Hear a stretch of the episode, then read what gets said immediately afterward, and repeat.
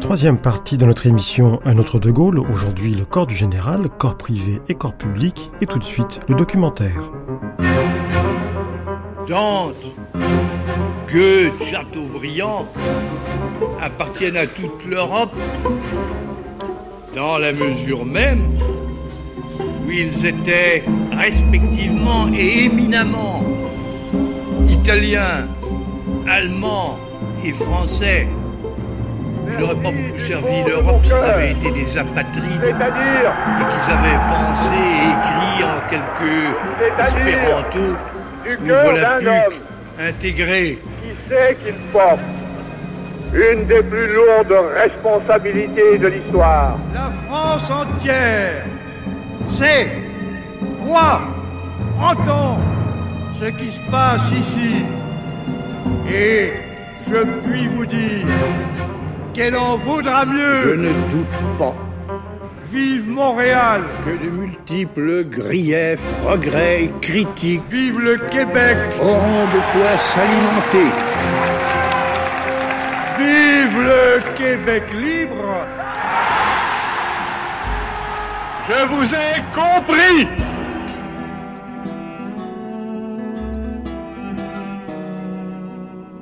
Françaises, Français, vive la République, vive la France. Vous voyez par exemple cette euh, photographie où on le voit euh, à la popote. Vous savez ce que c'est que la popote dans un, dans un régiment euh, Les officiers se rencontrent, c'est la popote des officiers pour déjeuner. Alors on dresse la table, on se met tout autour de la table en uniforme. Et ça se passe en 1912. Et vous avez vu son attitude totalement différente des autres. Déjà. Il est là déjà, ça y est, il préside, il est là, c'est lui qui commande, alors que il n'est que, je crois, euh, simple lieutenant. Et là voilà, on a l'impression que c'est lui qui dirige le, Mais- mais- le régiment. Mais diriez-vous, Michel Toria, que déjà à ce moment-là, le style de Gaulle s'impose? Ah, le style, le style de Gaulle, oui. Euh, dès, Saint-Cyr, tous ses camarades de Saint-Cyr l'ont dit, c'était quelqu'un qui sortait de l'ordinaire, euh, par sa stature, par sa façon d'être. Ce qui il n'y avait pas de mépris chez lui. Ils le disent aussi, ses camarades. Euh, c'est un homme qui savait rire, qui savait plaisanter. Mais euh, l'uniforme lui donnait ce caractère euh, de statut euh, que nous connaissons bien, et, alors qu'il avait 25 ans. C'est ça qui était extraordinaire.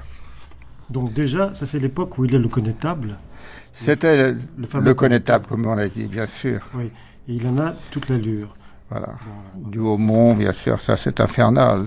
Prisonnier. Alors, évidemment, là on le voit en train de servir la soupe euh, dans un camp de prisonniers.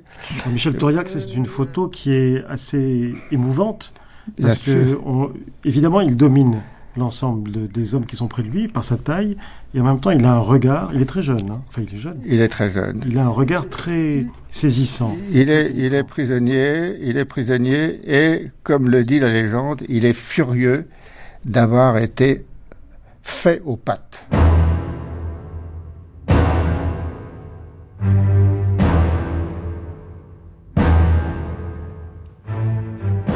En feuilletant son album de photos, on découvre que le héros a un corps, comme tout le monde, un corps que, jeune officier aux allures de connétable, ses camarades brocardaient sous les sobriquets de double maître et de dindon, ce que ses adversaires les plus résolus au temps de la guerre d'Algérie transformeront en grandes auras.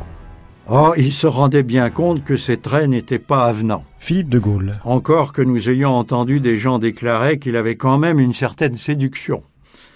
Il disait de son visage assez marqué qu'il montrait un aspect gothique, entre guillemets. Une fois me regardant, il eut ces mots teintés d'ironie. Nous ne sommes pas particulièrement beaux à voir, mais nous avons sur le visage ce que beaucoup d'autres n'ont pas, la particularité qui différencie une personne de toutes les autres. Sa silhouette était massive et ses traits insolites. Petite tête par rapport à une taille au-dessus de la moyenne, à 1m88, qu'on a souvent exagéré, et que le képi tel un shako rehaussait encore. Ossature et corps volumineux, grandes mains, grands pieds, marchant sur les talons, maintien toujours droit, manteau relevé, sans jamais de laisser aller. Aspect lourd et emprunté, impressionne par sa présence physique, qui n'a pas besoin d'ornements vestimentaires pour ressortir, d'où son uniforme sobre, peu ou pas de décoration, et ses costumes civils d'un classicisme sans élégance, ses cravates discrètes qu'on ne voit pas, tenue et comportement sans jamais de laisser aller, les oreilles grandes mais pas décollées comme certains l'ont prétendu, sa bouche petite et agile, ses paupières lourdes tombant sur les yeux, faisaient penser, selon lui, à un animal sauvage lourd. Denture irrégulière. Il arrondit les lèvres en parlant lentement comme s'il cherchait le mot exact. Le nez est bourbonien. Alors, la photo de la descente des Champs-Élysées. La photo historique par excellence. Historique. De, de, de Jean-Marie Marcel, Voilà. euh, notamment. Et alors La photo de la descente le Oui. jour de la libération de Paris. C'est, ce qui est très curieux, c'est que moi j'étais très jeune, j'étais à l'Arc de Triomphe, à côté d'un- d'une jeep de, de- petits marins, de, de fusiliers marins. Ce qui était très drôle, c'est qu'on attendait le général. Et personne ne connaissait le général de Gaulle. Personne. Tout le monde connaissait son nom, bien sûr, Sa voix, sa voix, mais on ne l'avait jamais vu. Et à chaque fois qu'un général descendait d'une jeep avant la cérémonie, avant l'arrivée du général, tout le monde criait Vive de Gaulle Alors il y avait le petit marin qui était à côté de moi. Mais non, c'est Koenig Vive de Gaulle Mais non, c'est l'Armina, etc. Et De Gaulle n'arrivait jamais. Et puis tout à coup, ça a été De Gaulle. Alors là, ça a été extraordinaire. Il levait ses bras, là, comme s'il voulait embrasser tout le monde, ou remercier le ciel, j'en sais rien. Euh, c'est- ça a été vraiment quelque chose de fabuleux. Euh, on n'a jamais vu eh une, foule pareille, bien sûr, euh, un enthousiasme pareil. On avait l'impression que il y avait plus. Bon, la guerre, tout ça, c'était oublié. C'était la joie, c'était l'enthousiasme, c'était, c'était quelque chose de différent. On revivait complètement. Les soldats étaient couverts de, de petits cadeaux. Et la, la, la Jeep était couverte de cadeaux, de, de biscuits, de pain, de, euh, enfin tout ce qu'on pouvait lui donner. Euh, c'était un enthousiasme extraordinaire. comment serrait-il la main? Dans mon souvenir, il avait une poignée de main assez molle. Jean Mauriac. Mais je crois que euh, il avait été blessé. Euh, il ne serrait pas facilement les mains, peut-être par tempérament, mais aussi parce que je crois qu'il avait un, un reste de blessure euh, qui le gênait encore. Parce que une, une main molle, ça ne lui ressemble pas. Je veux dire, quand on a un caractère comme le sien, ça ne, ça ne correspond pas. Il y a un hiatus. Vous avez raison, mais vous savez, De Gaulle a serré tellement de mains au cours de sa vie, et notamment euh, pendant la période du RPF, où il a visité également la plupart des départements français, et ensuite quand il était président, où ce qu'il aimait par-dessus tout, c'était être au milieu des foules. De Gaulle n'était heureux que quand il allait serrer les mains, et c'est là une des raisons pour lesquelles d'ailleurs il a fait ce, toute la tournée des 89 départements français, parce qu'il aimait se ressourcer et que c'est au milieu des, des Français euh, qu'il était heureux et qu'il voyait la véritable approbation à sa politique. Alors, vous savez, on ne peut pas reprocher au général de Gaulle de serrer vigoureusement des mains quand il en serrait euh, plusieurs milliers par jour. Le voyage du général de Gaulle en province, de la Flèche, dans la Sarthe, nos envoyés spéciaux Jean-Pierre Elkabach et Robert Pietri nous disent ce qu'a été cette dernière matinée. Et surtout qu'on ne bouge pas, pas de parapluie. De Gaulle, debout, tête nue, dans son simple complet gris sombre, repousse le parapluie que lui tendaient ses gardes du corps. La pluie a été en effet la vedette de la dernière étape de son voyage dans l'Ouest. À Malicorne, le maire attendait depuis au moins deux ans le passage du chef de l'État. Oh, mais je maître êtes, Potier. monsieur Je suis bien émotionné. Vous êtes un artiste d'abord, puis vous avez été avec la deuxième DB. Oui. Eh ben, je suis de émotion. C'est le plus de beau vous- jour de ma vie, Je suis heureux de vous rencontrer et de vous saluer. Je le connais Parce que j'ai servi, j'ai écouté la voix de Londres et je me suis engagé à la division Leclerc, à 55 ans. Déjà deux fois, il y a quelques années, j'avais écrit à l'Élysée pour lui dire que je serais fier s'il passait dans le Sarthe de venir chercher un vase de chez moi, qui est quelque chose de merveilleux. D'un côté, j'ai mis euh, Colombé les deux églises. Alors l'endroit où il va se reposer. Et de l'autre côté, c'est le blason de la République française. Et de l'autre, il y a aussi la cour de Lorraine. Rien ne pouvait me faire plus plaisir. Le voyage est maintenant terminé. Il s'est terminé sous les bravos et les acclamations de la flèche arrosée par une pluie abondante depuis le début de la matinée. L'autorail présidentiel roule vers Paris et la gare Montparnasse. À 16 heures, le chef de l'État aura pratiquement retrouvé l'Élysée. Le dernier déplacement autour de Paris aura lieu le mois prochain entre le 15 et le 20 juin. Ici La Flèche, Georges Fabre, Robert Pétry, Jean-Pierre Elkabach, Interactualité. Les journalistes, euh, nous, étions à l'arrière, et moi je me débrouillais toujours pour être dans la DS de quelqu'un. Je trouvais une place à côté du chauffeur, à côté de Coupe de Murville, à côté de n'importe qui, je m'installais, ils ne pouvaient pas me chasser. Jean-Pierre Elkabach. Et donc, dès que le, cortège s'arrêtait, je descendais et j'allais très, très vite près euh, euh, du général de Gaulle, avec, avec le Nagra, qui est le petit magnéto, qui était lourd à l'époque. et on approchait de lui. Et un jour, on lui coupe le cortège, il y a un maire qui coupe la voie, et toute la population, qui doit avoir 300 habitants de Colincourt, Bayancourt, quelque chose comme ça, le, maire arrête, le général de Gaulle euh, regarde d'un gros œil le, le préfet, c'était pas prévu, il se met debout dans sa voiture, il descend de la voiture, et le maire vient vers lui, il dit, en général, nous souffrons, nous manquons d'eau, général de Gaulle regarde autour de lui, il lui dit Eh bien, je vous assure, la France vous donnera de l'eau, vous aurez de l'eau. Et au même moment, il y a eu un coup de tonnerre extraordinaire, un orage et la pluie. Les gens qui étaient là se sont écartés et la voiture de De Gaulle est passée à continuer son chemin. Je jure que je l'ai vu. On a l'impression qu'il n'y a pas une commune de France qui n'est pas visitée. Euh, comment ça se passait? Est-ce qu'il le faisait pour... Euh, par une sorte entre guillemets de démagogie habituelle des, chefs d'État, ou bien est-ce qu'il le faisait pour prendre le pouls de la France? Les deux, enfin, je dirais de la pédagogie et en même temps de l'écoute. Bien sûr, les informations locales lui arrivaient euh, filtrées, même quand il était sur le terrain, mais il se rendait compte de ce qu'il voyait, de ce qu'il entendait, de l'état euh, physique d'une population, de ses vêtements, de ce dont elle parlait. Il écoutait. Et puis euh, de la pédagogie parce qu'il expliquait euh, la politique, et en même temps, comment dire, il se montrait. Il était l'histoire. Et donc, n'importe quelle commune avait envie de voir à la fois celui qui était revenu en 58, euh, etc., le, fondateur de la Ve République, mais il y avait toujours ce poids de, de, l'histoire.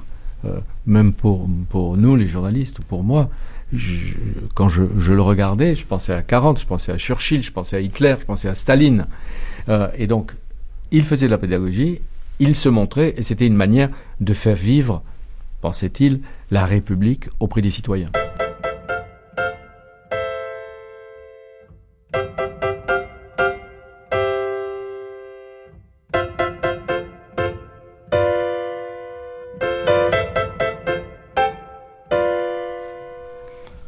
Bien sûr, ça c'est la photo que tout le monde connaît, euh, bien sûr. Michel Toriac. Euh, c'est la photo où l'on voit le général dans une chaise longue, assis dans une chaise longue avec son chapeau, s'il vous plaît, en costume trois pièces, car à l'époque, on allait à la plage de cette façon. Il était à Vissant, je crois. C'est en quelle année? À Vissant, ça c'était en 1900.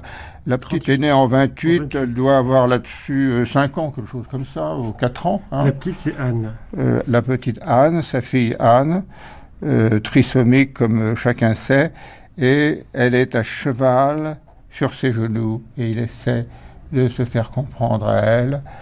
vous savez qu'il lui chantait des petites chansons, vous savez qu'il récitait des poèmes devant elle, il essayait de l'éveiller. C'était évidemment, comme vous le savez, le drame de la vie du général et de Tante Moi, il y, a quelque chose que j'aime bien chez De Gaulle dans toutes ces photos, c'est que, au fond, euh, on a l'impression que sa véritable tenue civile, c'est le costume croisé, la chemise blanche, costume croisé sombre, parfois à rayures, euh, alors euh, marron peut-être, bleu foncé peut-être, gris foncé sans doute aussi, mais on n'a pas de comme toutes les photos qu'on a sont en noir et blanc, c'est difficile. Et c'est ça qui, c'est ça qui me frappe, c'est la, la, constance. Farid Chenoun, historien de la mode masculine. Euh, très souvent, on dit que le tailleur officiel, le tailleur de De Gaulle, c'est Vauclair, Paul Vauclair. Alors Paul Vauclair, effectivement, était un grand tailleur classique euh, qui était installé euh, rue Royale. c'est vraiment le tailleur à la française qui habille toutes les, les, les sommités républicaines, l'establishment, les grands industriels et qui d'ailleurs, Paul Vauclair, va devenir député. Sera député UDR euh, des Hauts-de-Seine euh, de 73 à 78. Donc c'est vraiment, euh, je pense, c'est un, c'est un tailleur gaulliste. il attache peu d'importance à sa vêture, mais il va quand même chez des grands tailleurs. C'est pas qu'il va quand même chez des, c'est des grands, c'est précisément parce qu'il attache peu d'importance à sa tenue qu'il va aller chez un grand tailleur. Parce que c'était aussi, précisément le meilleur moyen de ne pas avoir à s'en soucier.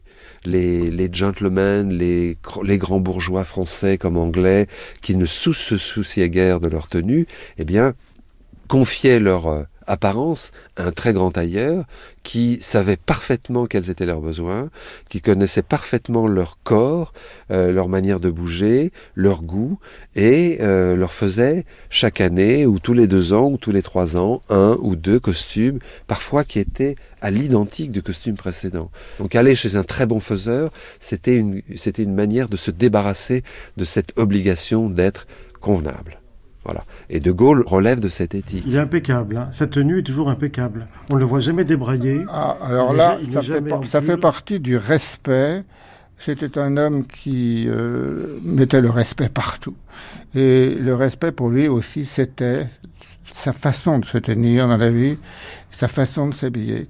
Euh, jamais, par exemple, le général ne s'est montré dans sa famille dans sa famille, je dis bien, est sorti de sa chambre sans être habillé complètement. L'amiral n'a jamais vu son père en débraillé. Ça, ça n'existe pas. Il l'a vu une fois sur la plage. Euh, il a vu qu'il avait été blessé à la jambe, il y avait une cicatrice, mais c'est tout. Mais sinon, toujours le costume trois pièces ou l'uniforme. C'est à la fois une question de pudeur qui était la sienne, une question de... La pudeur, mais le respect, le respect de soi-même et le respect des autres, et la pudeur, donc. C'est-à-dire que jamais on ne l'a même vu avec la cravate dénouée. jamais, jamais, jamais, Et d'ailleurs, un autre aspect de, ces désintérêts de De Gaulle pour le, pour le vêtement, en tout cas de, ce désintérêt entre guillemets affiché, c'est le fait que c'est Madame de Gaulle qui s'occupait la plupart du temps de, sa, de sa garde-robe. Ça, je crois que c'est d'ailleurs elle, évidemment, euh, c'est étrange, qui a brûlé euh, tous ses vêtements euh, après, son, après sa mort. Et j'ai trouvé un passage dans le journal de Michel Léris, parce que Michel Léris s'intéressait beaucoup à l'élégance masculine. Il a écrit quelques petits textes sur, sur les tailleurs, et notamment dans, dans sa, sa longue suite autobiographique qui s'appelle La règle du jeu, où il parle euh, d'un tailleur qui s'appelle Johnson and Marié. Enfin, Johnson et Marié, c'était deux tailleurs qui, avaient, euh, qui travaillaient ensemble et donc qui avaient leur atelier ensemble. Et Michel Léris en parle aussi dans son journal. Et en fait, ce tailleur a dû être vraisemblablement euh, aussi le tailleur de De Gaulle. Et alors voilà ce que note Léris en date du 20 mars 1962. Je vais euh, chez Alfred Marié essayer un costume que je me suis décidé à lui commander, espérant maintenant un proche retour à une vie normale. Marié, qui vient d'aller à l'Élysée essayer un costume au général de Gaulle, me dit qu'il l'a trouvé très détendu et que le général lui a même demandé si cela lui ferait plaisir d'avoir sa photographie. Il me conte l'anecdote suivante. Il essayait une jaquette au général, celui-ci lui a demandé si, portant cette jaquette, il mettrait sa plaque de la Légion d'honneur. Marié répond que la question ne se pose pas vu que la plaque de la Légion d'honneur se porte seulement avec l'habit. De Gaulle lui demande pourquoi. Ce à quoi Marié répond qu'il n'en sait rien, mais que tel est l'usage. Alors, si vous ne pouvez même pas me dire pourquoi, et De Gaulle exige que la jaquette soit arrangée de manière à permettre le port de la plaque. Pourtant, dit Marié, il s'intéresse ordinairement fort peu à sa vêture, et c'est plutôt Madame de Gaulle qui s'occupe de cela. Dieu est un fumeur de Havane. Je vois ces nuages gris Je sais qu'il fait même la nuit. Quelqu'un qui, qui est un amateur de cigares, ça l'humanise si vous voulez. Ça le rend sympa, sauf si on est euh, hystériquement euh, anti-fumeur comme certains, certains de nos jours. Donc d'une certaine façon, si vous voulez, le, le, le fait de fumer le cigare ajoute euh, un petit coefficient de sympathie à la personnalité de De Gaulle pour ceux qui l'aimeraient pas. C'était des, des, cigares chers qu'il fumait? Alors ça, ça c'est difficile de faire des conversions, mais de toute façon les Havanes euh, ont sans doute toujours été un peu chers, ça a toujours été des, des cigares de luxe. Alors il semble quand même qu'il ait fumé des, des Havanes moins colossaux que les, que Churchill de Churchill, puisque le gag, si vous voulez, c'est que pendant la guerre, ces deux... Euh, alliés qui quand même se regardaient en chien de faïence et se sont quand même pas mal affrontés, euh, Churchill et De Gaulle, avaient au moins un point commun, c'était l'amour du cigare. Alors on peut fantasmer et imaginer que Churchill offrait de temps en temps un cigare à De Gaulle après qu'il s'était bien engueulé et qu'ils se réconciliaient au, autour d'un verre et, de fumer un, un Havane à Carlton Garden, ça peut, ça peut être assez marrant. Tu es un fumeur de Havane Serge Gainsbourg n'aurait jamais imaginé que le général était lui aussi un fumeur de Havane, ce qu'un expert en cigares, Jean-Claude Perrier, décode pour nous. C'est sans doute ça aussi qui, plaisait à De Gaulle, c'est que c'est un produit du terroir. Euh, c'est pas un cigare de chochotte, si vous voulez. C'est pas un cigare sophistiqué. Les vrais Havanes, surtout à l'époque où De Gaulle fumait, parce les goûts ont un peu évolué, notamment sous l'influence américaine, mais à l'époque c'était des cigares sans doute assez terreux, avec des arômes euh, euh, assez corsés, si vous voulez, et qui s'harmonisent avec, euh, qui s'harmonisent peut-être avec un, vin assez puissant, avec euh, un whisky single malt. Je sais pas, en Angleterre, peut-être qu'on lui offrait du single malt. Donc, si vous voulez, il y a un côté à la fois rassasiant, apaisant d'une certaine façon quand, comme De Gaulle, on subissait un stress important. On l'imagine dans son bureau euh, à la fin de la journée euh, où tout le monde euh, lui avait pris la tête, comme on dirait aujourd'hui, se détendre avec un bon Havane. Et en même temps, il y a ce côté, il y a ce côté brut qui, n'est pas sophistiqué. Et peut-être ça, ça plaisait à De Gaulle qui était amateur de nourriture simple et de choses assez, assez brutes. Donc le, le cigare s'intègre bien, si vous voulez, dans, dans le personnage, dans son look et dans ce qu'on sait de ses goûts. Et vous avez dit qu'il a failli recommencer plusieurs fois. On, sait à quel moment, pour quels événements? Euh, Il avait arrêté avant la guerre. Il avait arrêté avant la guerre et il a recommencé en 39. Et je crois qu'il dit quelque part, dans ses mémoires vraisemblablement, que euh, le, tabac l'a aidé à, supporter en quelque sorte le stress euh, et la pression que, que, la situation internationale et la guerre lui causaient. Donc euh, ça expliquerait aussi pourquoi il arrête en 47 quand a priori euh, il n'y a plus de guerre. Dieu merci, il n'a jamais repris, puisque s'il avait repris, ça supposait qu'il y avait un autre conflit dans lequel il aurait été impliqué.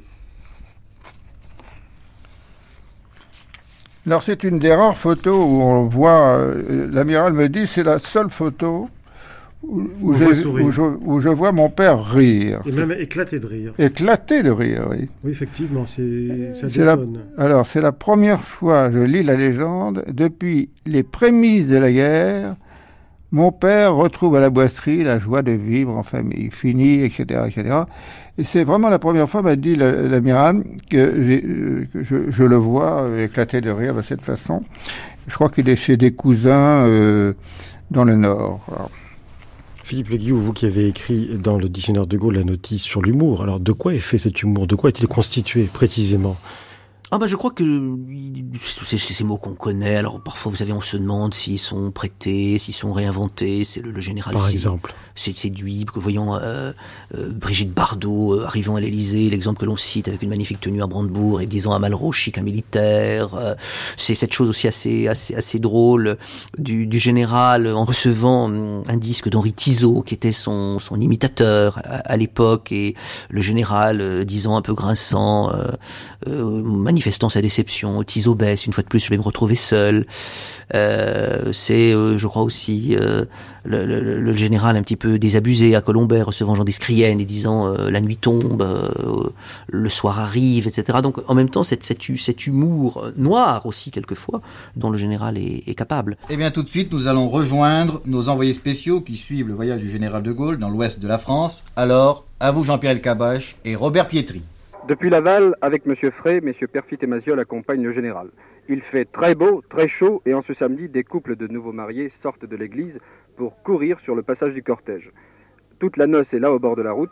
À Saint-Rémy-du-Val, le président présente ses vœux aux jeunes mariés. Je vous félicite, je vous adresse tous mes vœux, les meilleurs.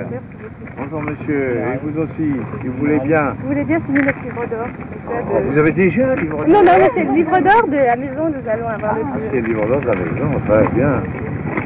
Eh bien, voilà. Eh Monsieur le ben, Président, non, chez les- Pipi des Nations, est-ce qu'on pourrait avoir un logement Nous n'en avons pas. Ah, bon, là, je comprends tout ça. Si, tout ça, c'est Mais vous vous possible. mariez tout de même. Ah oui, quand même Monsieur Maziol a pris bonne note, bien sûr. À Cieux-le-Guillaume, il retrouve une petite ville et des gens qu'il a déjà vus.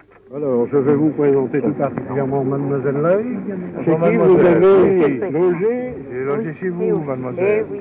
Il y a bien longtemps. Il y a longtemps, il y a longtemps, Mais enfin, oui, je, oui. je vous remercie Oh, après c'est tant un d'années. honneur pour moi, un grand En tout cas, ici, j'ai gardé un très bon souvenir de mon passage chez Guillaume. J'ai passé d'ailleurs plusieurs jours oui. Avant C'est de partir pour la Pologne. Oui. Messieurs, professeur du collège, professeur, heureux de vous voir. Vous êtes toujours dans le château fort Oui, oui, monsieur le président de la République. Mais on va vous construire un, quelque chose de nouveau, je crois. Nous l'espérons. Alors le maire fait jouer le petit caca, Sébastien du Nord. Et le chef de musique est également du Nord.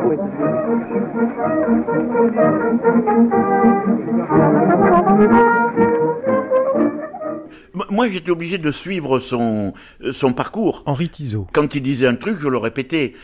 j'étais perroquet. Quand il allait en Allemagne, Es lieb die Deutsch J'étais obligé d'apprendre l'allemand phonétiquement. Es lieb die Deutsch Französischen Freundschaft. Et puis, euh, au Mexique, marchamos la mano y la mano. Bon. Et puis, au Canada, alors, euh, vive le Québec libre. Et alors, j'ai été invité au Canada. Et, euh, après, après, euh, après De Gaulle, bien sûr. Et euh, quand il en a parlé dans sa conférence en 67 où il expliquait, euh, alors là, je, je m'étais payé le luxe de faire le discours de De Gaulle sans toucher à rien de son texte.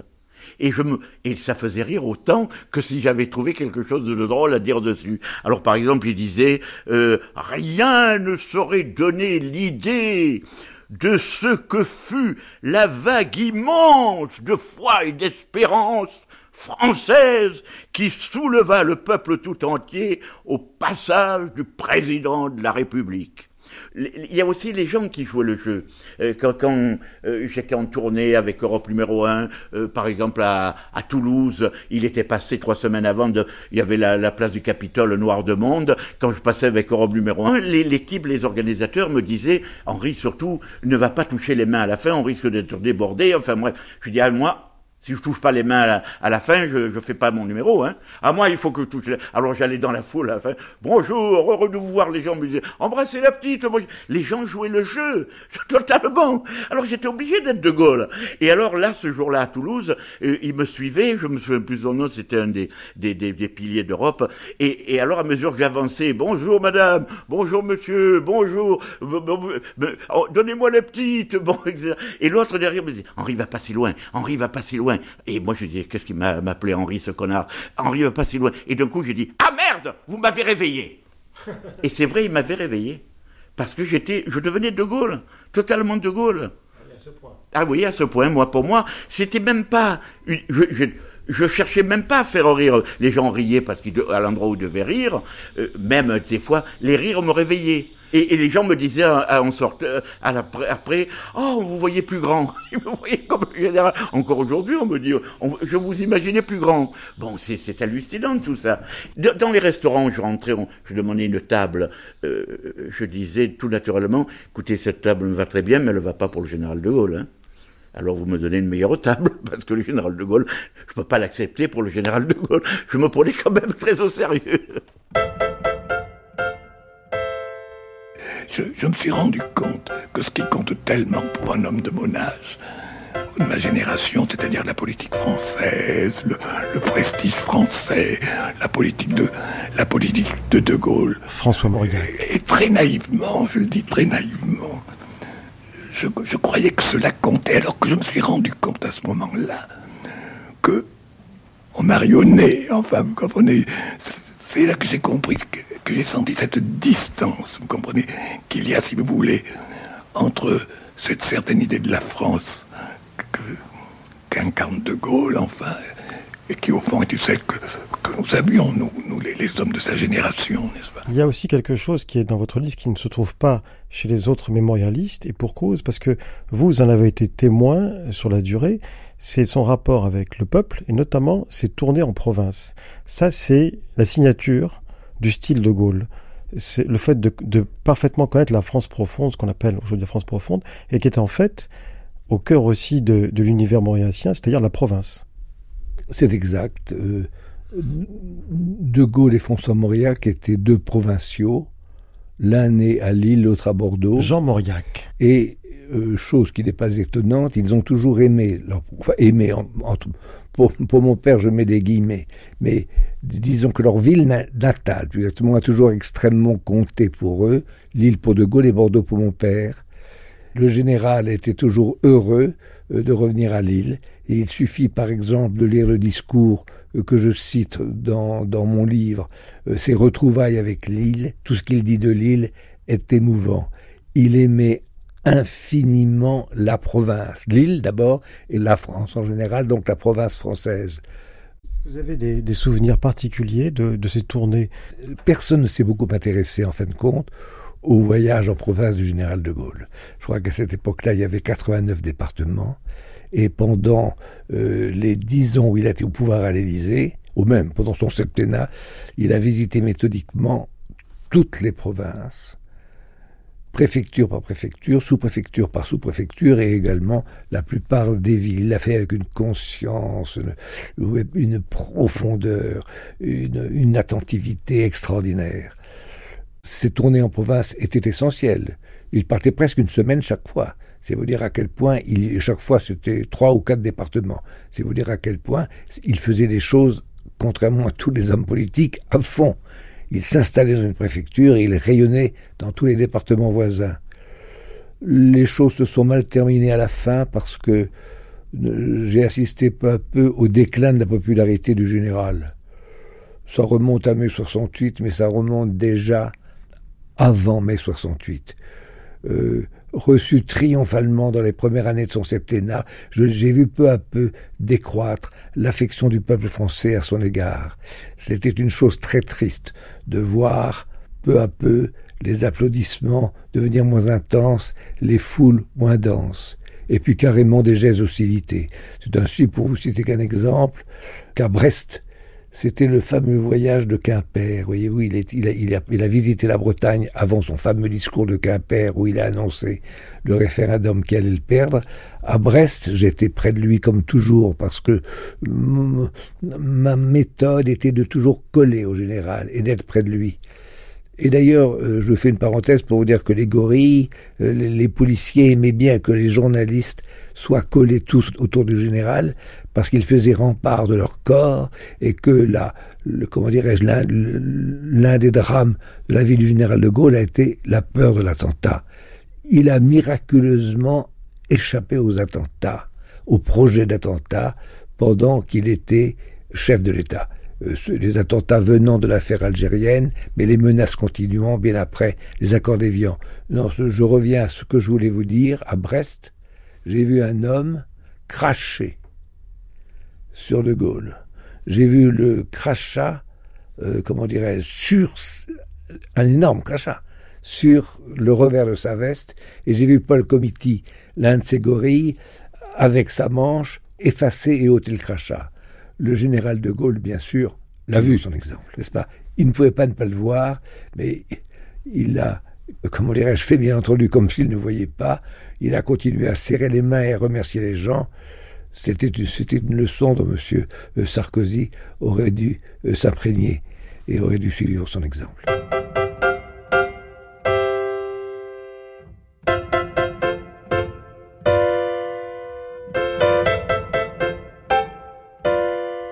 Alors, Alain Larcan, vous êtes président du conseil euh, scientifique de la Fondation de Gaulle, mais ma première question ne va pas au président, elle va au médecin que vous êtes. De quoi a-t-il souffert pendant toute voilà. sa vie Alors écoutez, c'est un sujet que j'ai un peu étudié avec euh, des documents évidemment euh, indirects, mais en clair, euh, sa pathologie, euh, si tant est qu'elle existe, comme chez tout être humain, est relativement simple. Avant-guerre, a priori, rien de particulier, ni même pendant euh, la captivité, la guerre de 14-18. Il y a trois blessures. Avec des séquelles ou pas Avec des séquelles sur la jambe, en particulier une petite atteinte du sciatique poplité externe qui lui donnait, euh, sans que ce soit une boiterie, euh, un léger euh, déficit d'un membre inférieur. Alors, pendant la guerre, en dehors des soucis et des préoccupations qui, heureusement, n'ont jamais entraîné chez lui de syndrome dépressif, réactionnel, il y a quand même un épisode indiscutable qui est un paludisme probablement à Plasmodium vivax, je ne crois pas à Plasmodium falciparum, qui est le paludisme pernicieux, mais ce paludisme n'a pas été diagnostiqué immédiatement et euh, a entraîné quand même euh, euh, des perturbations assez sérieuses et il l'avait très probablement contracté dans des voyages africains avec les relais euh, dans les aéroports euh, britanniques à l'époque, en particulier euh, à Freetown. Et il y a eu deux épisodes de crise palustre. Le second a été diagnostiqué beaucoup plus facilement et traité comme on le faisait à l'époque par la quinine. Alors après-guerre, c'est assez clair, ça se résume en tout et pour tout à euh, une cataracte euh, bilatérale euh, opérée en deux reprises, comme il est de règle, par le docteur Guillaume, le frère du ministre et fils du général, et ensuite une affaire prostatique de type adénome prostatique, affection classique des gens au-dessus de 65 ou 70 ans, et euh, qui a été opéré euh, par euh, le professeur Aboulker. voilà donc deux affections simples. De quoi meurt-il? De façon absolument certaine, même s'il n'y a pas d'autopsie, bien entendu, d'une rupture d'anévrisme de la horte abdominale. Et alors, sur ce point, euh, il ne s'agit pas d'un anévrisme syphilitique, car les anévrismes syphilitiques ont pratiquement disparu. Il touchait l'aorte thoracique, ce n'est pas le cas. Donc c'est un anévrisme en relation avec euh, une fragilisation euh, vasculaire. mais deux questions se posent. Est-ce qu'il s'agit d'une affection à prédisposition familiale? Et c'est infiniment probable car euh, un de ses frères, au moins Pierre, et euh, peut-être euh, également d'autres ascendants, sont morts brusquement, et en ce qui concerne Pierre, très certainement du même diagnostic. Et alors la dernière question qui a été posée par Miliès, par Paul Miliès, il dit que, euh, à l'occasion euh, de l'opération de la cataracte, il a fait dans les suites immédiates une chute tensionnelle et que lui, Miliez, a pensé qu'il avait peut-être, dès cette époque, car il y a quand même un laps de temps important entre l'intervention chirurgicale et le décès, cet anévrisme, et que cet anévrisme euh, était connu de son médecin, euh, mais qu'on ne lui a jamais euh, donné le diagnostic. Alors, dernière chose, chose curieuse également, on a dit, mais il est très grand, il a euh, des mains un peu effilées, et est-ce qu'il n'aurait pas un syndrome très particulier, qui est un syndrome héréditaire, syndrome dit de Marfan? Donc, curieusement, plusieurs euh, grandes personnalités ont été atteintes, des pianistes, parce qu'ils ont des doigts très longs, en particulier euh, euh Paderewski. Mais euh, là encore, il n'y a pas les stigmates du syndrome de Marfan et c'est une élucubration de l'esprit. On, sait que le général ne portait pas ses lunettes. Est-ce que pour autant il y voyait c'est clair? Alors écoutez, il est certain que par coquetterie à certains moments, et en particulier avant son intervention, il est probable que sa vision euh, était euh, très déficiente, puisque les, aides de camp, en particulier l'excellent colonel de Bonneval, faisait quand même très très attention pour les marches, etc., parce qu'il y avait un discours. Mais après l'intervention, il a vu comme euh, vous et moi.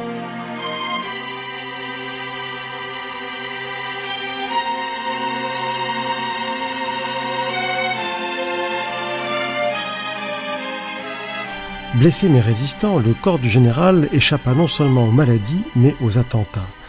Il s'en est toujours sorti sans jamais céder à la panique, avec naturel et nonchalance, ce qui s'accordait parfaitement tant à sa hauteur qu'à son fatalisme, comme nous le rappelle Raymond Marcillac dans ce reportage sur la libération de Paris. C'était le 26 août 1944 sur le parvis de Notre-Dame.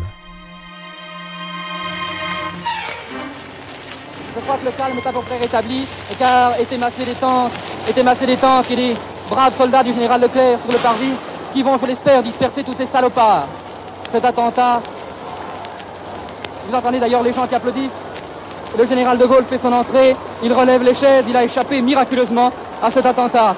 Avant d'entrer, deux Alsaciennes, deux Alsaciennes en costume national, ayant sur les cheveux, ayant à leur tête, ayant à leur tête le ayant le ruban noir frappé de la cocarde bleu, blanc, rouge, lui ont offert un bouquet tricolore. Le général, de Gaulle, très calme, malgré les coups de feu, malgré les coups de pétard, avance vers le cœur. Il atteint actuellement le cœur et le sacristain lui présente son fauteuil, c'est d'ailleurs le fauteuil présidentiel, et je le, je le, dis ici, le président de la République.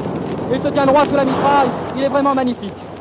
Les gens se camouflent sous les chaises, les gens se camouflent sous les chaises, mais heureusement, mes chers auditeurs, tout au moins, tout au moins dans l'église, tout au moins dans l'église, il n'y a pas, il n'y a pas,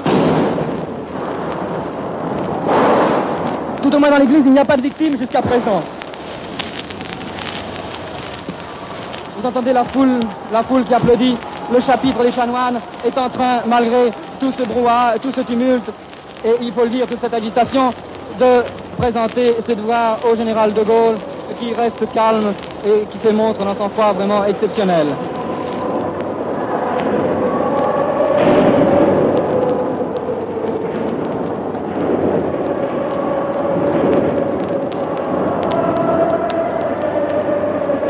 Par la porte entrouverte, il me semble que le calme s'est rétabli à l'extérieur, mais à l'intérieur de l'église, ça tire encore et on pourchasse les salopards dans les galeries.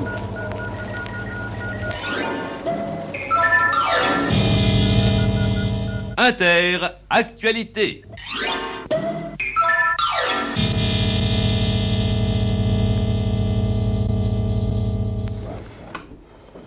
Au micro Jean Piazza. Les tueurs frappent à l'heure du dîner. Ils ratent, mais c'est miracle. C'est le premier titre de ce journal du matin. C'est le titre que vous retrouverez, à quelques variantes près, à la une de tous les journaux. Je ne pense pas qu'il se trouve beaucoup d'auditeurs pour ignorer encore à cette heure-ci l'événement. Le général de Gaulle a échappé hier soir à un nouvel attentat. Le précédent remonte, vous vous en souvenez sans doute, à septembre dernier. Il avait eu lieu à Pont-sur-Seine. On avait alors tenté de faire sauter à l'explosif la voiture du président. Et les auteurs, Belvisi et consorts, doivent précisément être jugés mercredi prochain à Troyes. Hier soir, c'est à l'arme automatique que l'on a tiré sur la voiture, sur le cortège présidentiel. Michel Laurin, vous avez là en main un communiqué extrêmement bref, extrêmement laconique. C'est celui qui a été publié dans la soirée par la présidence de la République. En effet, en voici les termes. Un attentat a été dirigé contre le général de Gaulle aujourd'hui en fin d'après-midi. Le président de la République, accompagné de Madame de Gaulle et de son gendre, le colonel de Boissieu, regagnait Colombay à l'issue du Conseil des ministres lorsque sa voiture a essuyé plusieurs rafales d'armes à feu qui ont brisé la vitre arrière et crevé deux pneus. Aucun des occupants de la voiture n'a été atteint. Un motocycliste de l'escorte a reçu deux balles dans son casque mais n'a pas été blessé. Là, on en arrive au rapport entre le général et les ultras de l'Algérie française, notamment l'OS. L'OS, euh, à qui vous avez, Rémi Coffer, consacré un livre, Histoire d'une guerre franco-française, paru euh, il y a six ans. Comment ça s'est passé exactement? Est-ce que la haine, parce qu'il s'agit véritablement d'une haine de l'OAS pour De Gaulle, euh, a pris effet à, partir de quand et sous quelle forme? Bah, si vous voulez, l'OS est un mouvement composite. C'est-à-dire que sur le thème de la défense de l'Algérie française, du refus de, de l'indépendance algérienne, des négociations avec le FLN puis de l'indépendance, il va y avoir une confluence, une convergence plutôt de forces qui n'étaient pas forcément euh, alliées au départ. Alors vous avez les nostalgiques de Vichy, vous avez les gens qui de toute façon euh, haïssent De Gaulle depuis très longtemps, depuis la guerre.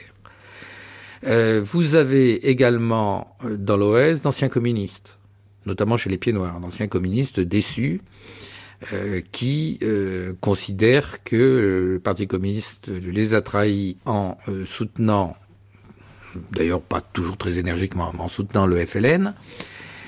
Et puis vous avez également d'anciens résistants ou des gaullistes déçus. Mais est-ce qu'ils veulent tous la peau du général dès le départ? Eh ben non, non, d'ailleurs, le paradoxe, c'est qu'il y a eu un nombre, une quantité phénoménale d'attentats contre De Gaulle, plus plus d'une trentaine, dont deux ont mis quand même sérieusement sa vie en danger. Donc en septembre 61 à Pont-sur-Seine et surtout le 22 août 62, le fameux attentat du petit Clamart, où il n'a pas été très loin, il a dit lui-même c'était tangent. Mais ces attentats ne sont pas décidés par la direction de, l'OAS par Salan, qui est le chef de l'OS, le général Salan, et, les principaux dignitaires de l'OS, c'est plutôt des initiatives isolées. Il semble que on ait eu en quelque part peur du régicide. C'est-à-dire que aucun des chefs de l'OS, très clairement, n'a donné des ordres euh, très clairs d'abattre le général de Gaulle. Est-ce que ça signifie, Ami Coffer, que euh, quelque part, euh, on ne touche pas au corps du roi? Oui, c'est un, c'est un peu ça. C'est-à-dire que ils franchissaient pas le pas. Quand quelqu'un leur disait euh, je veux faire un attentat contre De Gaulle, ils disaient pas non. Mais euh, jamais au sein de l'OS, on a créé du haut de, la part des, des, dirigeants une structure spécifique chargée d'abattre le général de Gaulle. Alors si on réfléchit bien, c'était peut-être leur unique chance de gagner. Parce que le général de Gaulle assassiné, admettez que l'OS réussisse et assassine le général de Gaulle, c'était en quelque sorte un retour à la quatrième république ce qui pouvait laisser une marge de manœuvre à l'OAS, c'est-à-dire qu'il y aurait eu un énorme flottement qui se serait répercuté sur les négociations avec le FLN. Donc ça pouvait constituer une chance de l'OAS, mais pour l'OAS. Mais ils ont, ils n'ont jamais, en tant qu'organisation, ils n'ont jamais décidé, euh, fait une réunion, où, vous savez, on vote euh, la mort et où on met les, les moyens nécessaires à l'exécution. Donc les, la trentaine d'attentats, finalement, ce sont des initiatives isolées. C'est des initiatives de petits groupes de gens qui sont en, en, en marge de l'OS ou qui sont membres de l'OS, mais pas décidés d'en haut, effectivement. Mais, mais, pour autant, jamais désapprouvés par en haut. Et jamais désapprouvés non plus par en haut, c'est le paradoxe. Et puis, il faut trouver les gens pour tuer le général de Gaulle, parce que la plupart des attentats euh, échouent parce que euh, il y a euh, pas forcément le savoir-faire, le, le, les formes de terrorisme moderne qu'on connaît aujourd'hui sont euh, évidemment plus efficaces à cet égard. Et puis il y a sans doute le fait que euh, bah, n'y a pas tellement euh, de ravaillac, c'est-à-dire il n'y a pas tellement de gens euh, qui sont prêts à aller délibérément à la mort. Il à commettre un attentat quasiment suicide. C'est ça, il aurait suffi d'un attentat suicide, parce que le général est quand même un homme qui a le contact avec les foules, oui. qui aime serrer des mains, que ce soit en France ou même en Algérie. Euh, donc ça, ça n'a pas existé. Ce n'est pas non. dans la tradition euh, française. Non, non, non, c'est pas dans la tradition française. Et euh, il est évident, comme vous le dites, que, que de, des gens décidés, euh, y compris à se faire tuer sur place pour tuer De Gaulle, il est évident que ces gens-là auraient réussi. Hein. Alors il y a cette fameuse photo, bien sûr, de la, de la déesse transpercée de balles. Euh, Michel Toriac. Je crois que 14 impacts de balles ont été relevés le jour de l'attentat la, des petits Clamart. C'était vraiment un miracle, puisque l'une des balles, vous le voyez ici, elle est marquée à effleurer, pour ainsi dire, son, sa tête, et une autre euh, s'est logée, vous le savez, dans le, dans le coffre ce qui a fait dire à Madame de Gaulle, vous connaissez l'histoire des poulets, bien sûr. Ces poulets étaient intacts, fort heureusement, ils n'ont pas été touchés. les poulets qu'elle avait achetés pour le déjeuner.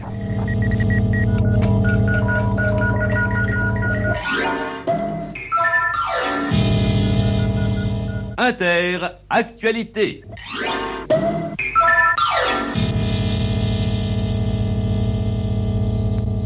Au micro, Jean-Armand Ladidi. Des dizaines de télégrammes se sont accumulés tout au long de cette journée à colomber les deux églises sur le bureau du général de Gaulle. Télégrammes de sympathie, télégrammes de l'étranger, de chefs d'État et de gouvernement, tous disent leur émotion pour le lâche attentat perpétré contre le président de la République française, tous disent aussi leur grande satisfaction que le général de Gaulle ait échappé à cet attentat. Cela dit, Robert West, comment est assurée la sécurité du chef de l'État? Depuis l'attentat de 1934 contre le roi de Yougoslavie, la protection rapprochée du chef de l'État est assurée par un service spécialisé qui dépend de l'Élysée. Hier soir, la voiture du général de Gaulle n'était accompagnée que d'un véhicule de protection et de deux motards. C'est, vous le voyez, une protection très allégée. Oui, quant à la tactique des terroristes, elle a été hier soir complètement différente de celle utilisée en septembre 1961. Complètement différente, oui. Monsieur Frey, ministre de l'Intérieur, jugeant la tactique des terroristes d'hier, a dit c'est une technique peu commune dans la vie civile. Autrement dit, Monsieur Frey a laissé entendre que l'attentat était l'œuvre d'hommes habitués au maniement des armes automatiques, donc de militaires. Et le commissaire Bouvier et ses hommes qui mènent l'enquête partagent l'avis du ministre de l'Intérieur. Ils estiment que l'attentat devait être opéré en deux temps. Premier temps, un groupe, celui de l'estafette jaune, devait à tout prix immobiliser le convoi présidentiel, et c'est pourquoi les premiers tireurs ont visé les pneus de la voiture du général de Gaulle. Le second groupe de tueurs, celui de la DS, devait intervenir pour tuer, presque à bout pourtant, le président de la République. Alors une trentaine d'attentats, et notamment deux extrêmement sérieux, et tous euh, ont avorté. Est-ce qu'on peut parler de chance? Ah, c'est une certaine forme de, de baraka, pour employer un, un, un vocabulaire euh, utilisé en Afrique du Nord. Oui, il a, il, a, il a eu beaucoup de chance. Rémi Coffer. Les attentats où il aurait pu mourir ne sont pas forcément les plus spectaculaires. Il y a parfois des petits groupes euh, qui, euh, notamment, il fait un voyage très mouvementé en décembre 60 en Algérie, où il y a des manifestations très importantes chez les Français d'Algérie contre l'indépendance, après des contre-manifestations FLN. Et euh, à ce moment-là, il y a un petit groupe qui décide de l'abattre à Philippeville, euh, donc euh, ils l'attendent avec des, des armes à l'endroit où il doit passer, et sans qu'il y ait de mesures de précaution particulières, mais le convoi passe par ailleurs. Comment, comment expliquez-vous Vous avez étudié ces attentats un oui. par un. Comment expliquez-vous qu'à chaque fois, ça ait avorté? Bah écoutez, il y a, je, je, je, ne sais pas comment dire, ça passe parfois d'un cheveu. Donc au petit Clamart, ça, ça passe d'un cheveu, il se baisse et il y a une, balle à l'endroit où théoriquement. Mais personne n'a été blessé. Sa tête aurait... Non, personne n'est blessé. Je pense. Bon. Il faut, quand même rappeler. Hein, donc la, la DS euh, arrive à, je crois, un virage. Enfin, vous l'avez reconstitué. Hein, oui, oui, oui, oui. Et ils, ils sont attendus au virage par combien de tireurs? Alors, il y a, y a, plusieurs, il y a plusieurs tireurs parce qu'il y a des tireurs dans une autre voiture et puis il y a des tireurs dans une, une, est, une estafette embusquée avec un fusil mitrailleur, euh, Marcel Vatin, euh, qui, qui arrose la voiture au passage. Bon, l'organisateur de l'attentat, des deux attentats dont j'ai parlé tout à l'heure, c'est Jean-Marie Bastien-Thierry, qui, qui, fait partie euh, des condamnés à mort de l'OS qui, qui ont été exécutés. exécutés. Tout à fait. Euh, le général de Gaulle a, semble-t-il, dit ce mot concernant euh, Jean-Marie Bastien-Thierry. Celui-là, ils pourront en faire un martyr, il le mérite. Car dans l'esprit du général de Gaulle, l'histoire est tragique. Et il a un certain respect pour les gens qui s'inscrivent dans le tragique de l'histoire, ce qui est le cas de Bastien-Thierry, dont la famille d'ailleurs est gaulliste à l'origine. Et qui est un soldat. C'est un militaire, c'est un, un polytechnicien, c'est un lieutenant-colonel, un spécialiste des, des missiles. Donc c'est un cerveau. Et c'est un chrétien très fervent, on dirait intégriste aujourd'hui, qui est passionné par euh, saint Thomas d'Aquin et qui, euh, je crois, hésite à certains moments entre deux solutions. La première étant arrêter De Gaulle et le, juger, le faire juger devant je ne sais quel tribunal avec des cagoules, ou tuer De Gaulle. Et je crois qu'il hésite un peu entre les deux solutions. Et lui, euh, Bastien Thierry, qui est un, officier supérieur, qui est un homme qui aime la France, qui est un chrétien convaincu, vous l'avez dit, lui n'hésite pas à toucher le corps du roi. C'est-à-dire que ça, ça n'est pas sacré. Il s'en est beaucoup préoccupé. Il est allé voir un certain nombre de, de figures de cette, de cette galaxie, donc de, de, de la droite extrême pro-OS, et euh, il leur a expliqué longtemps qu'il voulait juger De Gaulle. Et Évidemment, les plus durs lui ont dit, écoutez, euh, pas, pas, pas faire de détails, tirer dans le tas. Et personne n'a été touché. Personne n'a été touché. Ni le chauffeur, Alors, il y a, il y a- ni il y a Madame de Gaulle. y a pistolet mitrailleur euh, monopole qui se qui s'enraye. Il y a le, le talent extraordinaire du maréchal des logis euh, chef Marou, qui était le chauffeur, un gendarme, le chauffeur du général de Gaulle, qui était un as du volant, hein. Euh, parce que tout ça se passe à une vitesse effrayante. Euh, mais il tire quand même sur la voiture.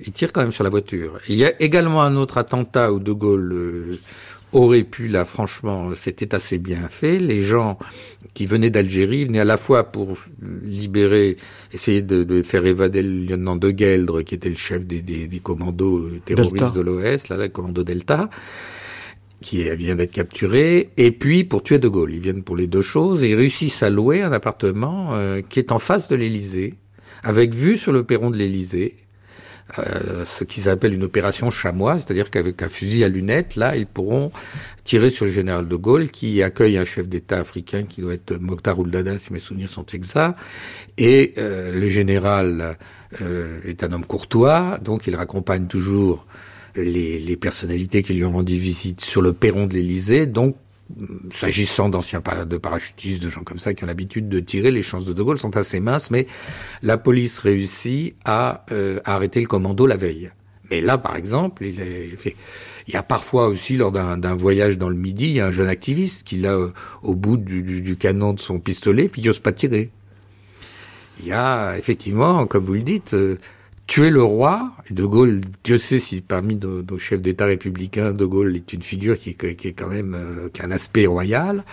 Tuer le roi, il semble qu'effectivement, euh, on hésite beaucoup en France parce que tuer le roi, le corollaire, c'est euh, la guerre civile. Et les gens de l'OS, quelle que soit leur origine, qu'ils soient des, des, des qu'ils soient des gaullistes d'issue, qu'ils soient, etc., les gens de l'OS n'ont a priori pas l'intention d'aller jusqu'à la guerre civile, bien que l'OS soit déjà une période. C'est pour ça que j'ai appelé mon livre OS Histoire d'une guerre franco-française, parce que c'est la dernière de nos guerres civiles. Mais c'est quand même une guerre civile larvée.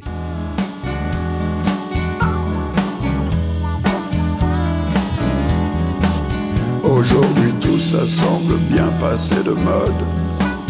Tout a changé, on a inventé d'autres codes. Mais ce qui restera gravé dans ma mémoire, c'est la paix et l'amour qu'il y avait dans cette histoire. C'était au mois de mai, un mois de mai magique. Oh oui, au mois de mai de 1968.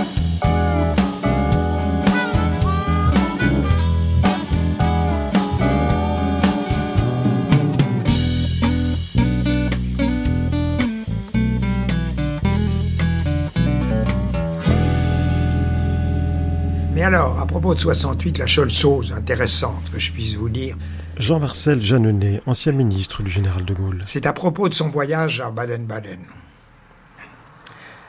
Quand il est revenu, il m'a reçu. Et il a eu cette formule très, très significative à mon avenir. Il m'a dit oui, je suis parti pour, pour Saint-Odile en principe, puis ça a été Baden-Baden.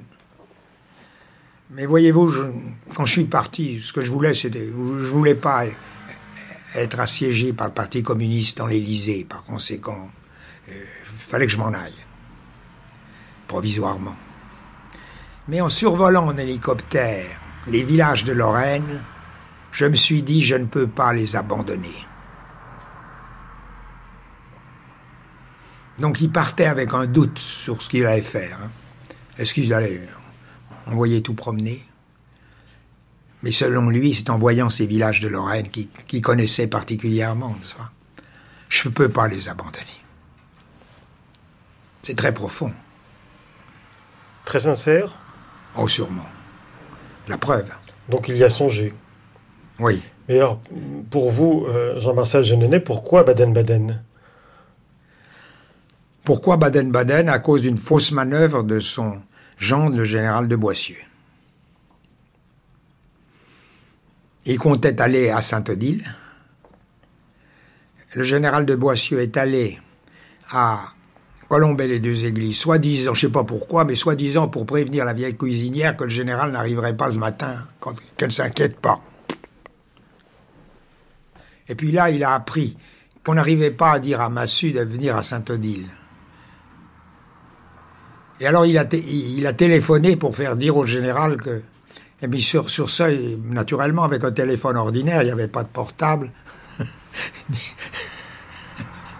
bah, il- quand on était en pleine grève, il n'a pas eu la communication. Mais le général tout de même a su en vol que c'était plus Saint-Odile que c'était Baden. Ouais. Alors là, comme vous savez, les témoignages diffèrent beaucoup. Ce que le général Massu raconte, comme quoi il avait vu, euh, que le général lui avait dit tout est foutu, vous savez, etc., et qu'il avait remonté, ça ne me paraît pas historiquement nécessairement faux. Parce que c'est pas du tout que je, je suis convaincu que le général avait intention de revenir. Ce qu'il voulait, c'était échapper. Échapper aux communistes qui avaient annoncé une manifestation sur la rive droite de la Seine qui aurait risqué de- d'encercler l'Élysée,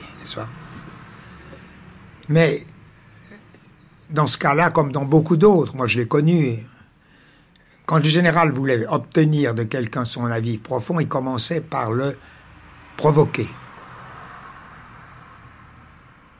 Tout est foutu. C'était pour que Massu lui dise Ben non, mon général, l'armée est derrière vous. Hein Et le brave Massu, enfin le brave.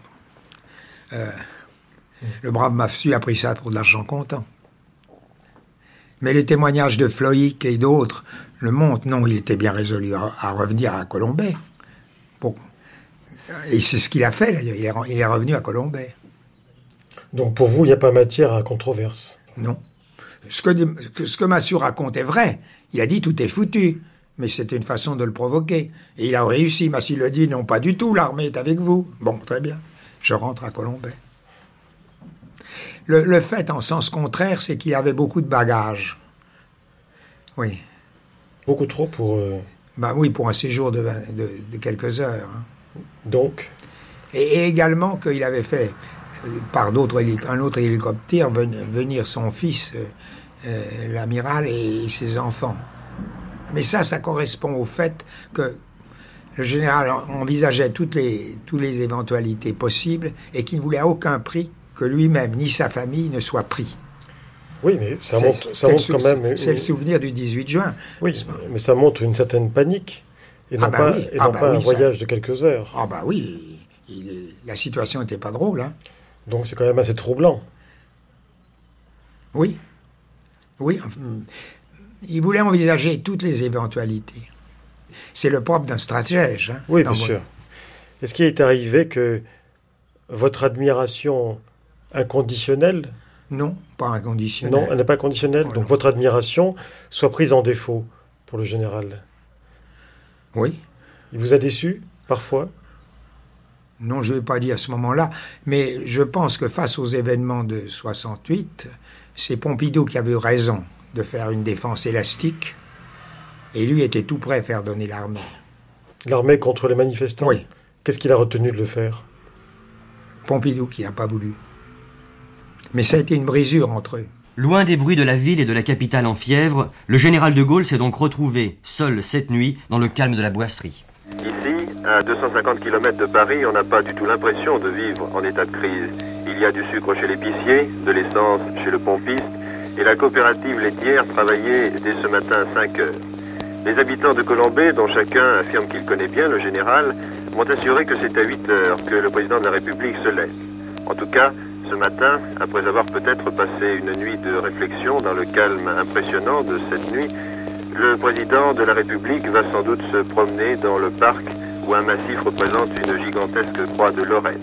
Là, il poursuivra la méditation dont il fut coutumier pendant les 20 années où il n'était pas aux affaires. Une méditation dont on connaîtra peut-être les résultats cet après-midi à Paris lors de son retour.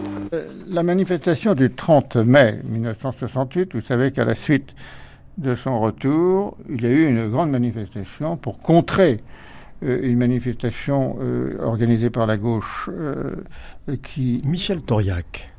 Pouvait, enfin qui menaçait d'aller jusqu'à la- jusqu'à l'Élysée.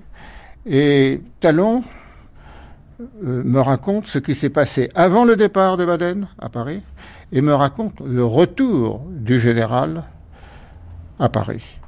Et il voit tout à coup le général qui était rentré à l'Élysée, il entre dans son bureau et il voit le général en train d'essayer d'ouvrir la porte-fenêtre donnant sur le salon parce qu'il a entendu des cris des manifestants. Et il n'arrive pas à ouvrir la poignée. Alors il dit à Talon, oh, ouvrez-moi ça, vous savez, j'ai toujours été euh, gêné par tous ces, mécanismes, je n'y arrive pas. Alors il a ouvert, et alors qu'est-ce qu'il crie dit le général. Il entendait ce, ce hurlement. Euh, et Talon lui dit, mais il crie euh, Vive de Gaulle. Ah, dit le général, si ce n'était que pour moi. Si ce n'était que pour moi. Et euh, il referme la fenêtre et il va travailler comme si de rien n'était. Euh, nous avons vu peu à peu, et ça a été très cruel pour des gens qui aimaient De Gaulle, nous avons vu peu à peu le peuple français très progressivement se désaffectionner de lui. Il devenait un vieil homme dont la France ne voulait plus. D'ailleurs, Philippe de Gaulle le dit très bien dans son livre. Euh, je crois qu'il lui dit à un moment euh, Papa, je devrais partir. Il répond cette chose merveilleuse Écoute, ne me décourage pas. Et ensuite, plus tard, alors, bien après mai 68, il lui dit carrément il est temps pour toi de partir. Et c'est vrai euh, qu'il était temps. Les cortèges parisiens disaient dix ans ça suffit, mais en fin de compte, c'était la France entière qui disait dix ans ça suffit et qui ne voulait plus de ce vieil homme. Il y a eu un vieillissement, certain, dont je vous donne la trace, ou la démonstration plutôt. Jean-Marcel Jeanneney. Quand euh, il m'a nommé, il m'a fixé très exactement ce qu'il voulait. Hein, ça, il le savait, à la fois pour le Sénat et pour les régions.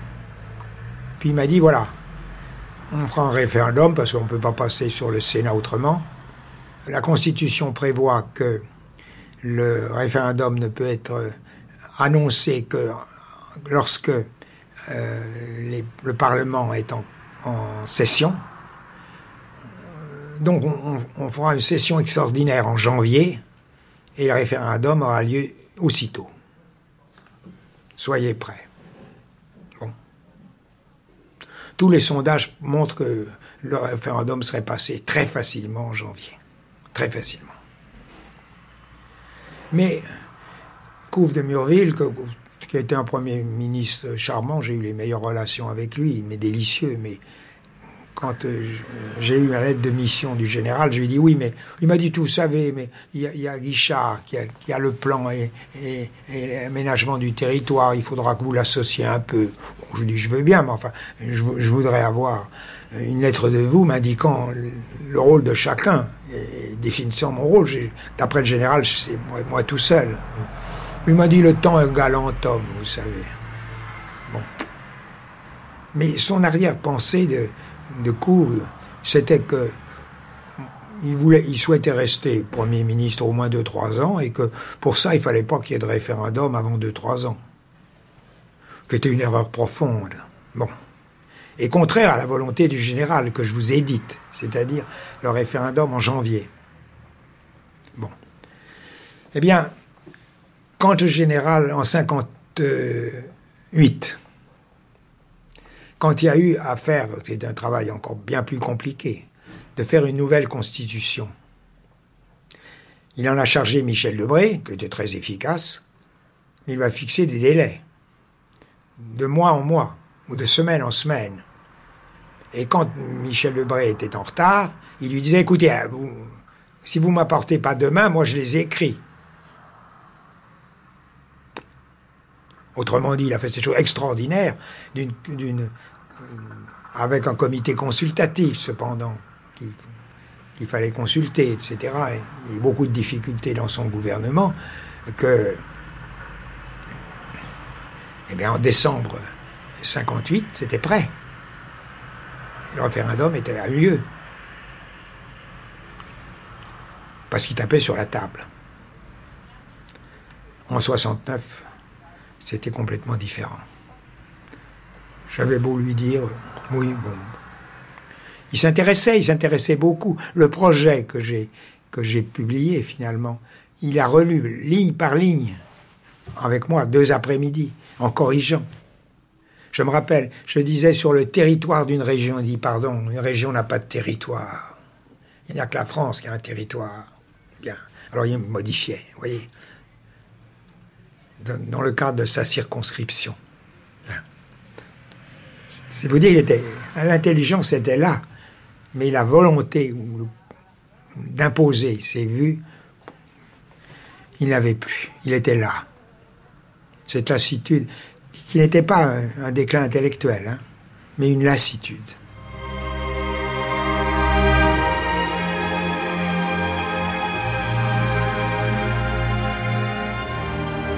Bah, euh, vous savez, je crois que quand même, par ailleurs, si j'essaie de faire un, tableau psychologique, euh, mais ça joue beaucoup dans, dans, toute sa carrière, et même, je pense, dans son, dans son rapport à la nature, dans son rapport à la France, euh, il y avait en lui quelque chose qui était profondément de l'ordre de la mélancolie.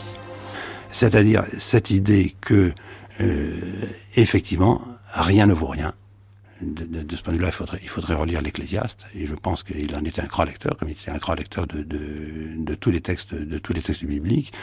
Rien ne vaut rien, et c'est lorsqu'on a pris, euh, je dirais, la mesure de l'inutilité des choses que l'on peut commencer à agir. Alors évidemment, ça, je sais que beaucoup de politiques aujourd'hui, ça serait difficile de leur expliquer que c'est lorsqu'on ne croit plus en rien qu'on qu commence à agir. Mais ce, ce De Gaulle mélancolique que vous décrivez, que vous évoquez, Michel Cazenave, il se retrouve surtout dans les moments de grande solitude. Il a toujours été un solitaire, mais ce mélancolique, on le voit surtout bon, dans sa jeunesse, on le voit à Londres dès 40, et même en 41, 42, parce qu'il est seul. Il est seul et pendant assez longtemps. On le voit bien dans la traversée du désert, et surtout, on le voit nettement euh, en Irlande, en 69. Oui, non, mais vous avez tout à fait raison. Les, les, les, les moments que vous évoquez sont, sont, sont emblématiques. Mais lorsque je relis les mémoires de guerre, lorsque je vois l'expédition de Dakar, c'est-à-dire le moment où on s'aperçoit que euh, ça, ne marche pas. Bon, et que donc le, le, le rêve, un peu le songe qu'il avait, qu'il avait, qu'il avait bâti euh, s'écroule. Il le dit très clairement, il a failli tout laisser tomber à ce moment-là.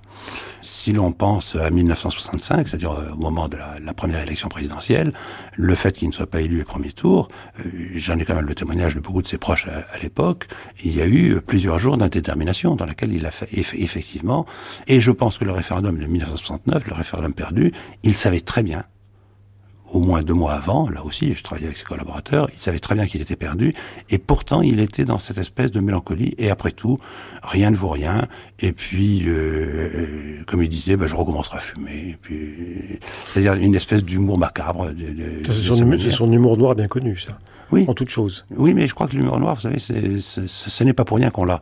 C'est-à-dire que je pense que l'humour est une grande vertu spirituelle et que l'humour chez De Gaulle, on ne le comprend pas si on ne le remet pas dans cette euh, dans cet horizon-là.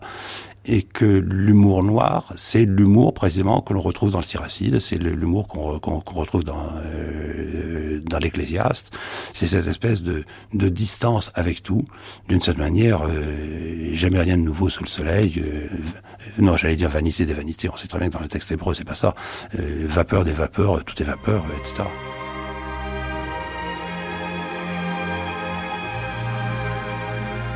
Vous avez déjà été à Colombay, naturellement Non. Non. Ah, moi, je, je, je, retire mon naturellement. Vous n'avez jamais eu cette occasion ni cette curiosité. Mais je la trouverai, je la trouverai. Non, mais en tant que euh... ministre de la Défense, j'imagine que vous aviez été pour une occasion ou une autre, non? Non, j'ai visité beaucoup de champs de bataille, je suis jamais allé à Colombay, mais j'irai, je vous le promets. Si vous deviez conserver une photo qui vous paraît la plus emblématique de l'homme qu'il fut et de son action, ce serait laquelle? Parce qu'il a été abondamment photographié. C'est les photos de la fin. L'Irlande euh, euh, Non, les photos de son départ, euh, de sa solitude. Jean-Pierre Chevènement. Voilà, je trouve que son départ a été plein de grandeur, digne de toute son action. Et la manière dont les Français l'ont désavoué à la fin, est-ce que c'était digne? Ça n'a pas d'importance, le suffrage universel est ainsi fait. Hein, on empile euh, les noms qui procèdent d'impulsions contradictoires. Il était défait par euh, le nom de la gauche et d'une partie de la droite. Et par euh, je dirais, le fait que le Sénat n'entendait pas disparaître. C'est un référendum dont je ne suis pas sûr qu'il n'ait pas souhaité, au fond, l'échec. En tout cas, les deux hypothèses ont été présentes à son esprit. Après mai 68, il était quand même, il faut le dire, fatigué et en même temps euh, l'incompréhension dont témoignait cette jeunesse du baby boom par rapport à ce qu'il avait voulu pour la France le heurtait. Mais au fond, la France avait pris un coup très dur en 1940 qui aurait été mortel si le général de Gaulle n'avait pas été là, qui peut-être a été mortel d'ailleurs, même avec le général de Gaulle. Et je pense qu'en mai 68, de Gaulle a compris euh, à quel point euh, il est difficile de faire passer le message. Mesdames et messieurs, les membres du gouvernement se sont réunis à la demande du Premier ministre ce matin à l'hôtel Matignon. Cette réunion a eu deux parties. La première, au cours de laquelle M. Couve de Murville, Premier ministre, a rappelé que peu après minuit, le général de Gaulle avait rendu public le communiqué suivant Je cesse d'exercer mes fonctions de président de la République. Cette décision prend effet aujourd'hui à midi. C'est la fin. C'est la fin. On le voit en Irlande avec ces photos euh, euh, traditionnelles euh, où l'on voit les promeneurs avec Floïc, Madame de Gaulle et lui-même se promenant dans la lande. Les dernières photos, on le voit là, sortant de l'église, c'est sa dernière messe, quelques jours avant même sa mort, à Colombay. Ce jour-là, j'ai dit, bon, ben, je verrai bien, le, on était le 12 là, je verrai bien où je serai arrêté, je m'arrêterai, euh, il y a tellement, la foule va, euh, et j'écouterai à la radio les, obsèques. Et puis, j'arrive pas très loin de Colombay, il y avait une voiture euh, devant moi officielle, moi, j'avais une voiture verte décapotable, une Camaro. Donc, on ne pouvait pas me prendre pour une voiture officielle. Et la police, les, gendarmes, euh, euh, m'ont fait, Allez, suivez, suivez Et m'ont fait suivre la voiture officielle. J'arrive dans le parking de Colombay. Je dis absolument pas de place. Une place, la mienne. Je me mets. Et je dis mes, je vois à l'entrée de Colombay une foule immense je dis, je ne vais pas passer par là. Je dis à mes copains, qui étaient mes deux copains, le secrétaire et un autre comédien, suivez-moi. Je passe par les champs. Tous les endroits où je passais, les, fils de fer barbelé avaient été coupés par d'autres, bien sûr. J'arrive euh, à Colombay, il y avait des gens sur des murs, et tout le monde euh, me, regardait comme si j'étais de la famille. Et Henri Tizot, Henri Tizot, euh, vous voyez, l'émotion m'étreint là parce que je revois les gens, la, communion d'émotions. Et, je monte la rue de Colombay. Écoutez, c'est hallucinant ce que je raconte là, parce que comment je, alors je me suis trouvé, il y a, l'église qui est, là, il y a une avant-place avant, et puis des maisons. Et moi, j'arrive là sur l'avant-place, et il y a devant moi un compagnon de la libération. Et là, avec toutes ces décorations.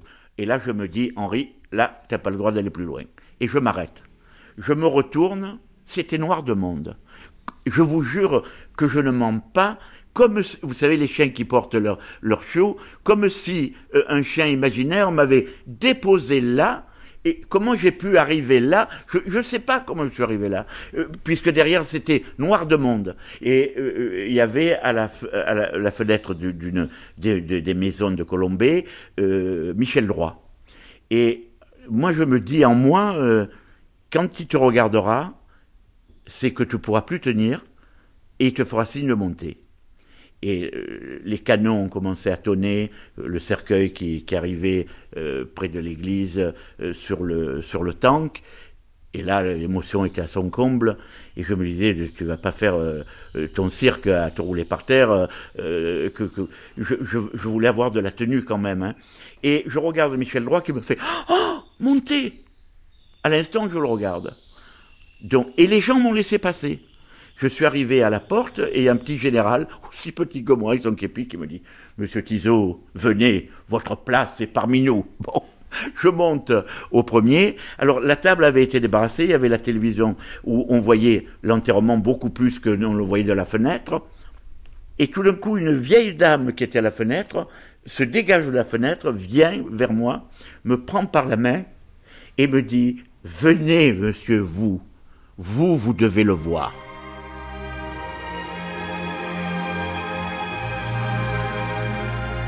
Mais si De Gaulle était parti avant, il y aurait eu également un départ euh, davantage drapé dans la gloire. Oui, mais honnêtement, qu'importe la gloire.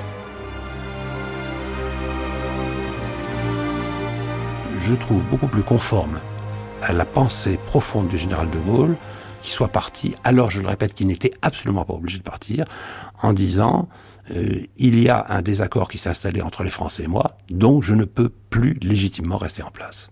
Mais disons que son oui, départ... Oui, mais je veux dire que je préfère un départ comme ça. Oui. Parce que je pense que c'est une leçon politique. Bon, alors, malheureusement, elle a été largement perdue, oui. euh, je pense, mais c'est une leçon politique sur laquelle il faudra peut-être revenir un jour. Le peuple est souverain.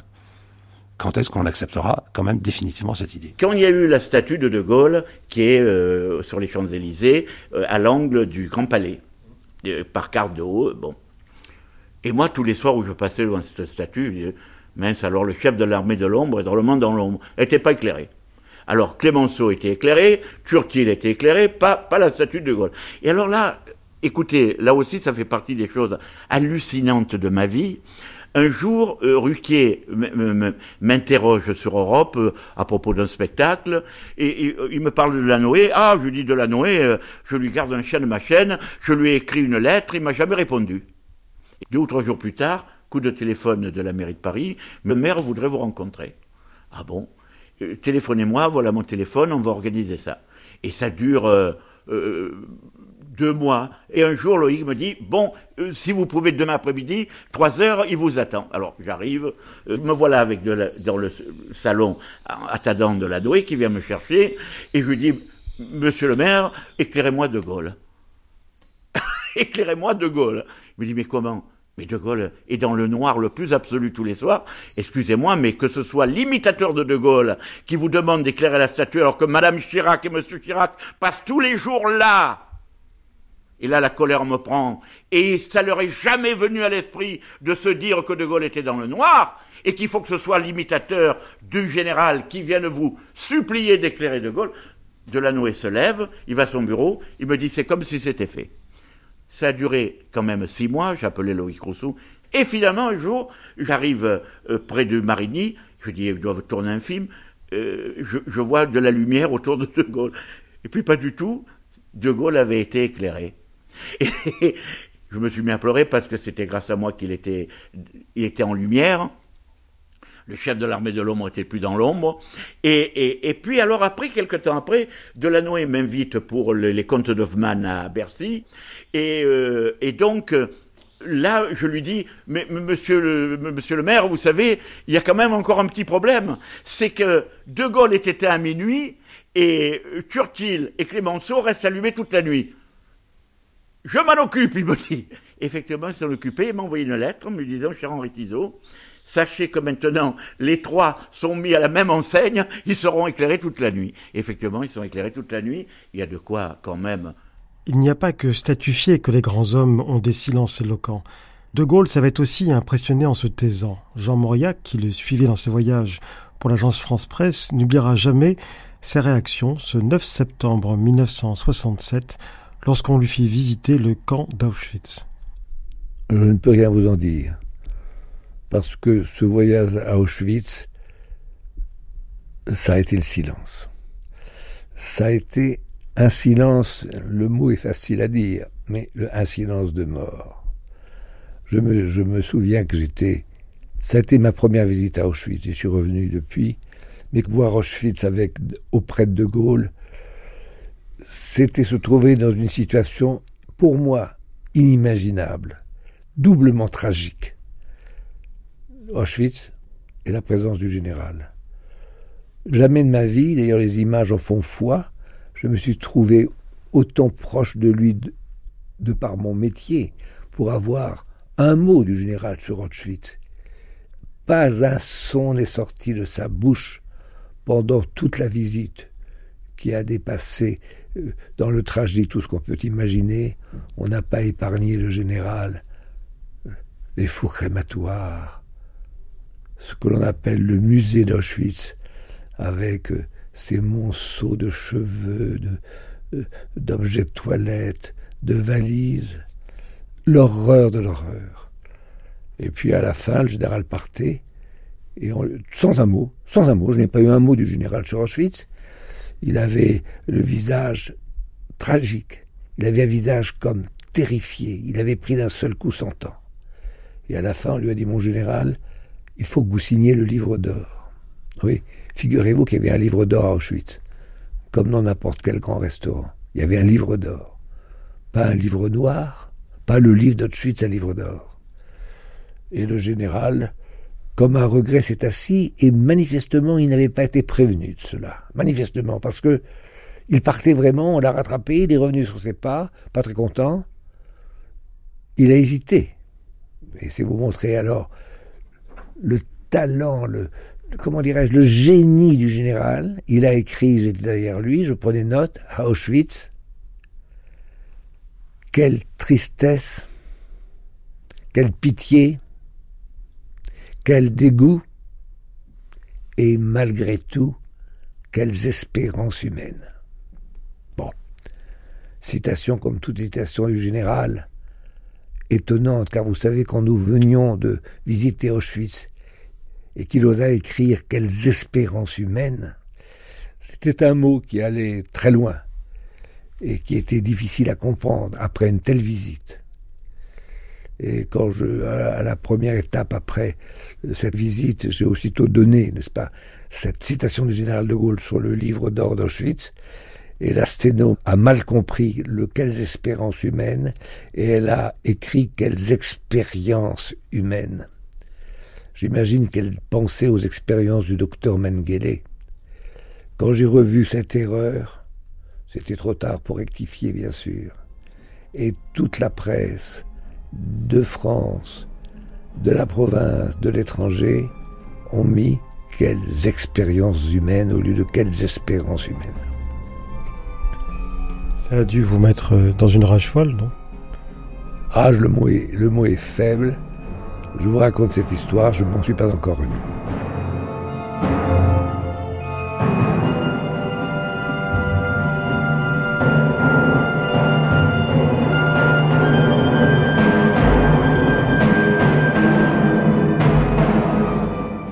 C'était le quatrième épisode de notre série Un autre de Gaulle, écrite par Pierre Assouline et réalisée par Jean-Claude Loiseau.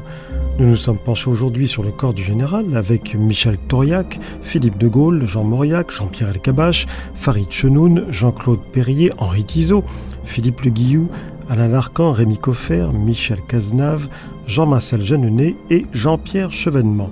Équipe technique Alain Nedelec, Gilles Gallinaro, Michel Gassic et Roland de Riva, mixage Claire Levasseur, Archivina Martine Auger avec la collaboration d'Yvan Couronne. On se retrouve demain mai à 11h pour le dernier épisode de cette grande traversée gaulienne consacrée au nez du général, à son flair et à son sens de l'histoire, en compagnie de Max Gallo et de Régis Debray. À demain. Le destin de la France est assuré comme nous le voulons. Le destin de la France, c'est-à-dire celui des vivants, celui des enfants et des jeunes et celui de ceux qui naîtront après nous. Nous sommes un moment dans l'histoire de notre pays.